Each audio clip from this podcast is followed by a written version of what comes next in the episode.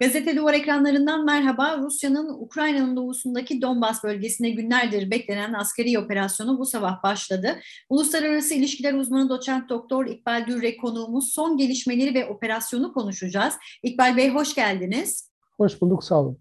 İkbal Bey şimdi Putin sabah 6 civarlarında bir açıklama yaptı ve artık buna sessiz kalamayız diyerek operasyonu ilan etti. Şimdi çok kısaca İkbal Bey bu noktaya nasıl gelindi? Siz e, operasyonu nasıl değerlendiriyorsunuz? E, bu noktaya gelinmesinde en büyük etken e, Minsk anlaşmalarının yani Donbas sorununun çözülmesi için, çözülebilmesi için üzerinde bütün tarafların e, hem fikir olduğu yegane yol haritası olan Minsk anlaşmalarının e, bir biçimde harekete geçirilme, geçirilememesi ve uygulanamaması e, getirdi. Bunda taraflar her ne kadar birbirini suçluyorsa da yani Ukrayna bunda Rusya'yı suçluyor, Rusya da Ukrayna'yı suçluyor. Ama benim şahsi görüşüm Minsk yönetiminin ya yani Ukrayna yönetiminin Minsk anlaşmalarını toprak bütünlüğüne tehdit oluşturabileceği e, gerekçesiyle uygulamaktan kaçındığı e, ama e, sonuçta gördük ki korkunun ecele faydası yok.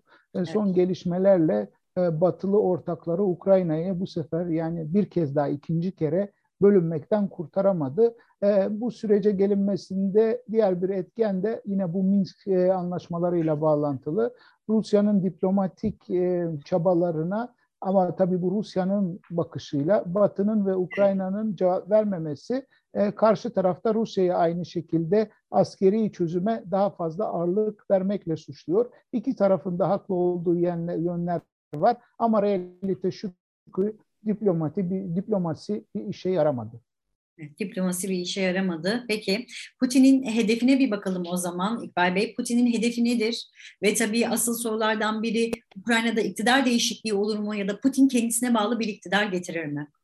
Putin kısa süreli bir askeri e, operasyonla e, Kiev'de iktidarı değiştirmek istiyor bu kesin. E, neden kısa süreli? Çünkü uzun süreli olursa Rusya açısından siyasi olarak etkisi olur. Sadece ekonomik değil, siyasi olarak da yani iki kardeş halkın birbiriyle savaş edecek duruma gelmesi ve e, onun yaratacağı e, siyasi etkilerden e, etkilerden Putin etkilerin altından Putin'in bile kalkması zor olabilir. Dolayısıyla olayın bu aşamaya gelmesini Kremlin istemez.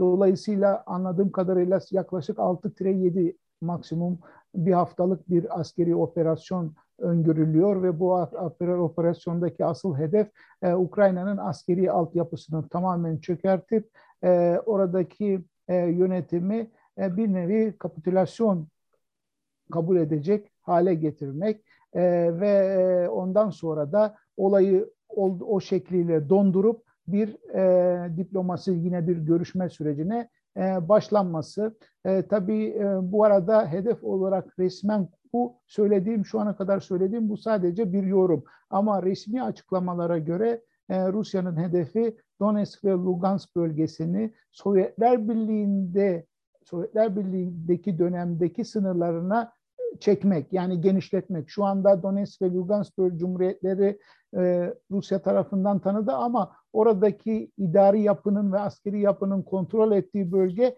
ilk Sovyetler Birliği dönemindeki kadar geniş değil, daha dar bir bölge. O bölgede e, Donetsk ve Lugansk'ta e, Ukrayna ordusunun hakimiyetinde olan yerlerde var. Son gelen habere göre de zaten Ukrayna askeri yetkilileri Donetsk e, yönetiminden, askeri yetkililerinden insani bir koridor açılmasını istemişler.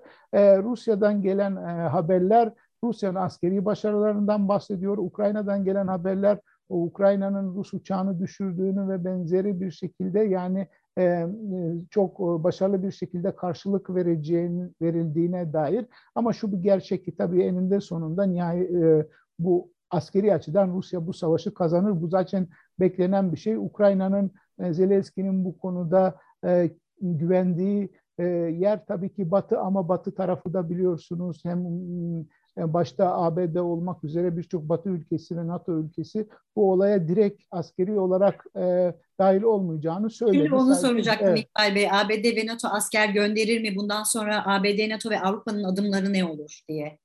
ABD ve NATO bu olaya askeri olarak e, müdahil olmayacaklarını yani asker göndermeyeceklerini açıkladılar. Ama tabii dikkat edilmesi gereken bir husus e, kısa bir zaman önce e, İngiltere, Polonya ve Ukrayna arasında yapılan askeri anlaşma.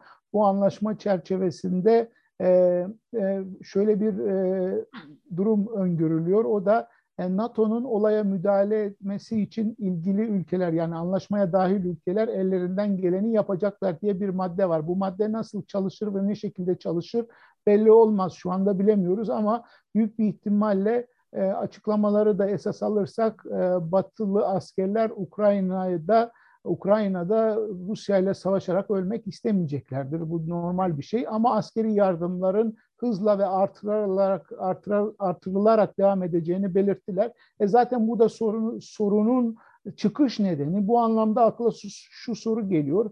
Yani daha e, böyle bir sükunete davet edici açıklamalar olsa ve olay şu haliyle bile dondurulup bir görüşme e, süreci başlatılsa daha mantıklı olacağı düşünülmesine rağmen Batı da hem Rusya hem Batı da olayı kışkırtıcı açıklamalar yapıyor. Neden sorusunu gündeme getiriyor bu. Büyük bir ihtimalle her ne kadar e, savaşın istenmediğine dair e, İngiltere'den, Avrupa, özellikle İngiltere ve Washington'dan söylemler geliyorsa, bir an önce diplomasiye dönülmesine dair söylemler geliyor ise de öyle görünüyor ki diğer taraftan da Rusya'nın böyle kendi açılarından bir çıkmaza girmesini yani onlar öyle görüyor. E, çıkmaza girmesini Batı ülkeleri istiyor ki bu şekilde Rusya üzerinde uzun orta ve uzun vadede sürekli baskı oluşturabilecek bir koz oluşsun. Çünkü Rusya'nın daha at, evvel atmış olduğu benzer hamleler örneğin Gürcistan'da daha sonra e, 2014'te Kırım'da bütün bunların artık Rusya üzerinde baskıya devam etmek için yarattığı efekt azalmış durumda.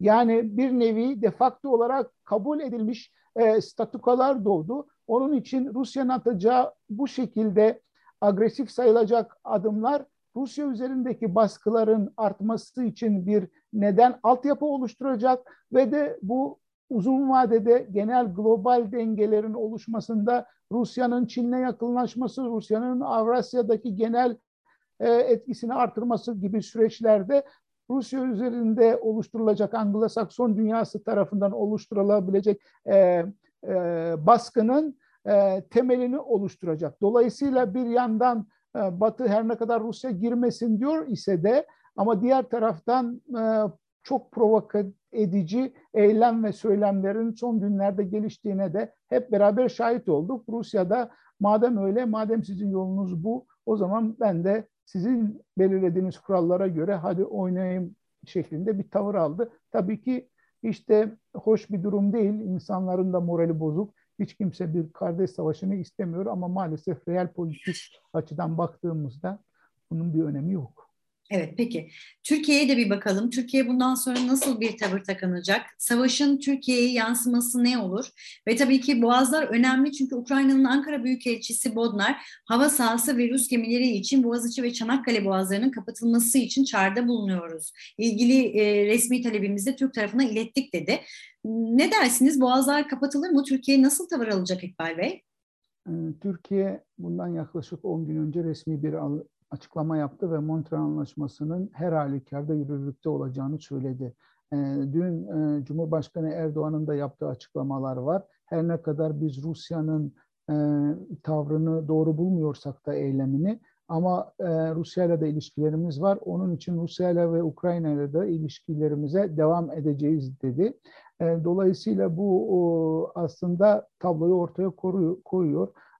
Türkiye, Rusya'nın Türk üzerinde çok ciddi e, kozları var, yaptırım e, kozları var. Bu da özellikle Suriye tarafında. E, bugün eğer Rusya Suriye üzerinden bir baskı uygularsa bu Türkiye açısından, şu anki hükümet açısından hiç işlem, istenmeyen sonuçlara yol açabilir.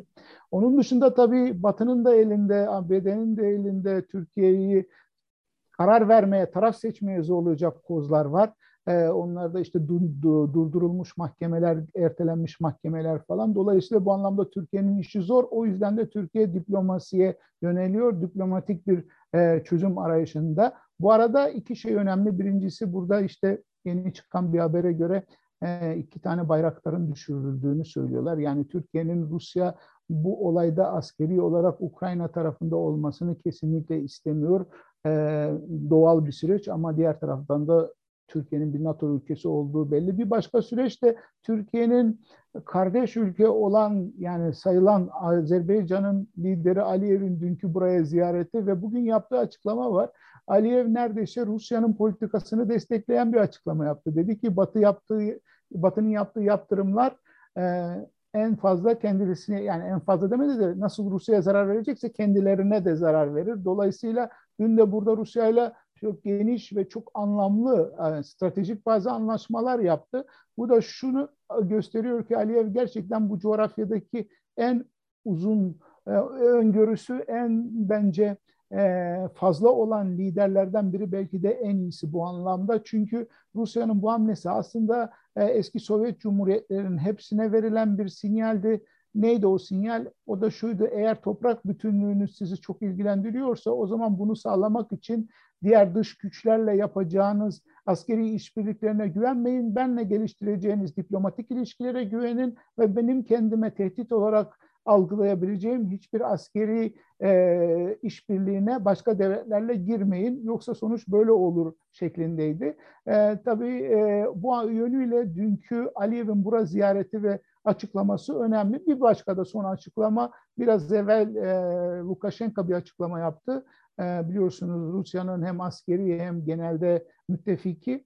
Dedi ki biz son bir haftadır sürekli e, Ukrayna yönetimine bu işin böyle olacağını biz başlatacağımıza bu operasyonu e, başlatacağımızı söylüyorduk ama onlar yapamazsınız edemezsiniz pozisyonundaydı. Bu iş bugün bu aşamaya gelmişse sorumlusu Zelenski'dir diye bir açıklama yaptı. Sonuçta e, herhalde bu işin e, Rusya açısından en ideal çözümü e, Zelenski'nin gidip orada e, Rus yanlısı bir rejimin gelmesi Batı açısından da en ideal çözümü bu olayın Rusya için bir Vietnam'a dönüşmesi. En azından en azından sadece askeri anlamda olmasa bile bir çıkmaz olarak e, siyasi anlamda. İkbal Bey çok çok teşekkür ediyoruz yorumlarınız için. Doçent Doktor İkbal Dürre Rusya'nın başlattığı operasyonu değerlendirdi. Görüşmek dileğiyle.